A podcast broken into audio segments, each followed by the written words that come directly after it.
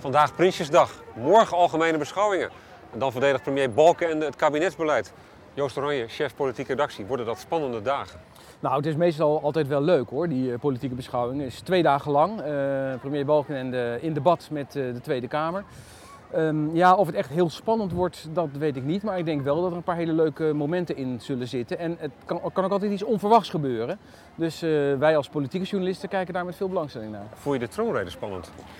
Ik vond hem niet zo verschrikkelijk spannend. Eh, het was eigenlijk wel eh, wat we verwachten wat er zou gebeuren. Een oproep tot, eh, ja, tot, tot veel saamhorigheid, veel verantwoordelijkheid. Wat ik opmerkelijk vond was dat de koningin toch een heel duidelijk beroep deed op werkgevers en werknemers voor loonmatiging. En zelfs een verkapt dreigement uitsprak dat de regering anders zou ingrijpen.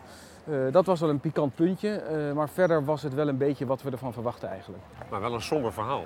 Een somber verhaal, zeker. En eh, dat is ook wel begrijpelijk, want het staat er niet goed voor als je de miljoenennota leest. Dus het is ook heel begrijpelijk dat dat in de troonrede doorklinkt en straks natuurlijk ook tijdens die algemene beschouwingen. De oppositie zal zeggen, eh, het kabinet opereert als een denktank. Ja, dat zeggen ze. Eh, De oppositie is natuurlijk heel breed, want dat zijn verschillende partijen die daarin zitten. Maar ehm, je kan daar toch wel een constante in zien. Dat ze allemaal zeggen dat het kabinet de boel eh, voor zich uitschuift. eh, lang niet, veel te lang wacht met het nemen van belangrijke systeemmaatregelen, zoals bijvoorbeeld de hypotheekrenteaftrek. En nou, daar, dat zal de oppositie vooral onder aandacht brengen. En het kabinet stelt daar wat tegenover. Nou, het kabinet zegt eh, diametraal het, eh, het andere. Eh, die zeggen juist van nou, het is heel goed wat wij doen. Want wij kijken juist vooruit. Hè. Ja. De coalitiefracties zeggen van nou, we zijn trots op dit kabinet. Want dit is een kabinet wat tenminste over haar eigen schaduw heen springt. En de resultaten voor, voor de toekomst, of de maatregelen voor de toekomst ook neemt. Dus ja, dat zijn twee dingen die diametraal tegenover elkaar staan. Hebben Balkenende en Bos nog de vitaliteit om zo lang door te gaan? Ja, ik denk dat dat ook een beetje pragmatisch bekeken moet worden. Als je heel eerlijk bent, eh, is er toch een werkrelatie tussen die twee. Het zijn niet elkaars beste vrienden, maar ze houden natuurlijk toch redelijk lang met elkaar uit. Vooral omdat er op dit moment niet zoveel alternatief is en ze ook geen van beiden een politiek belang hebben om, een, eh, om de boel te laten klappen. Ja. Dus het is toch vooral een, eh, een pragmatische werkrelatie, zo zou ik het willen omschrijven. Ja. Ze schuiven de grote thema's vooruit. Maar is het aannemelijk om te denken dat die grote eh, omstreden zaken, zoals de hypotheekrente, AOW, dat die juist in de aanloop naar verkiezingen aan de orde zullen komen? In Nou, maatregelen. Dat is maar zeer de vraag. We leven in een eh, coalitieland waarin, eh, wa- waarvan de kenmerk is dat juist dit soort hele grote systeemveranderingen buitengewoon stroperig en moeilijk verlopen. Om die reden. Eh, het rare van die crisis is dat die crisis daar wel eens een katalysator in zou kunnen zijn. Simpelweg omdat het niet anders kan. Eh, ze moeten wel. Omdat er zulke enorme gaten in die begroting zitten, moeten er ook echt hele fundamentele maatregelen genomen worden. Maar of dat uiteindelijk politiek ook echt zal leiden tot ingrepen in dit soort dingen, dat is nog maar de vraag hoor. Weglopen is ook makkelijk, hè?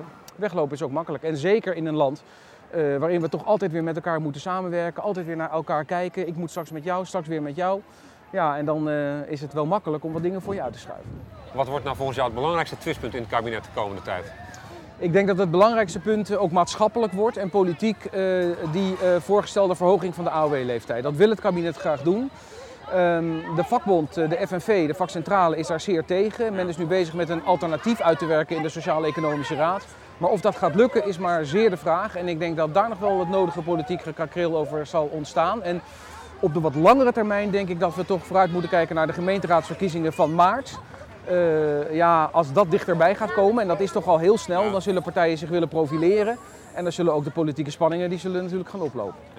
Verwacht jij nog een speciale rol van Geert Wilders tijdens de algemene beschouwingen? Nou, hij Altijd heeft, goed voor een stunt. Ja, hij heeft natuurlijk een reputatie hoog te houden. Ehm, er is altijd wel iets. Hij zegt iets bijzonders of eh, Ja. iets waar mensen zich aan ergeren. Of hij loopt eh, de zaal uit zoals laatst. Ja.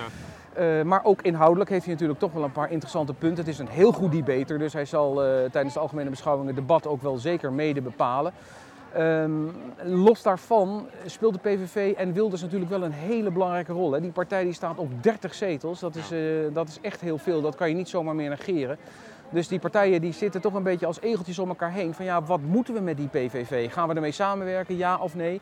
Dus hij zal niet alleen de komende dagen, maar ook daarna denk ik nog een hele belangrijke rol spelen. Wat ook heel belangrijk wordt is in januari de strafzaak tegen Wilders die gaat spelen. Ook dat, eh, daar zal Wilders zelf voor zorgen dat dat ook in de publiciteit hoog ogen zal gaan gooien. Dus eh, de PVV en Wilders, dat blijft een heel belangrijk element hier in Den Haag. Een hardnekkig gerucht is ook de eventuele transfer van premier Balkenende naar een topbaan in Brussel. Ja. Wat denk jij? Ja, dat is een, uh, een gerucht uh, wat hier al heel lang gaat in, uh, in Den Haag. En, wat, en het houdt maar niet op en het wordt natuurlijk met klem ontkend ja. door Balkenende. Maar het komt ook steeds weer terug, zowel hier als in Brussel. Um, ja, er zijn verschillende topfuncties te vergeven. Niet alleen de functie van, van Barroso die binnenkort benoemd ja. moet worden, maar ook nog een andere Europese topfunctie die in werking kan treden als straks het verdrag van Lissabon is geratificeerd. Ja, en de naam van Balkenende gaat daarin rond. Het balletje kan zomaar zijn kant oprollen. Wie moet hem dan opvolgen? Zeggen diplomaten dan.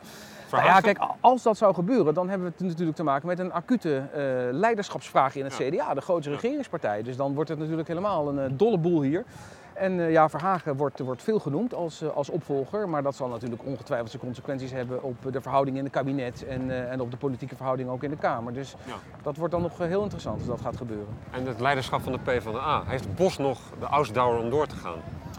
Nou, Bos zat vorig jaar om deze tijd natuurlijk net een beetje goed in zijn vel. Ja. Hij hield toen een uh, bevlogen verhaal bij de aanbieding van de begroting.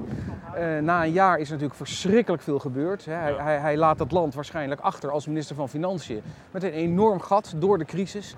De overheid heeft onder zijn leiding ook een heel andere rol gekregen. Is mede bankier ineens geworden, omdat de overheid dus deelneemt in een aantal banken. Um, en Bos heeft te maken met uh, ja, het klassieke probleem wat ook Wim Kok had. Hij is en vicepremier en leider van de Partij van de Arbeid, maar ook minister van Financiën. En je ziet dat hij daar nog wel mee worstelt. En ik denk dat dat ook de komende tijd, bijvoorbeeld in die AOW-discussie en als het gaat om ingrijpen in de sociale zekerheid, uh, dat dat nog wel eens zal gaan opspelen. Wordt het een rustig uh, of onrustig najaar hier aan de overkant? Ja, het wordt een onrustig najaar, Robert, en we gaan er veel plezier aan beleven.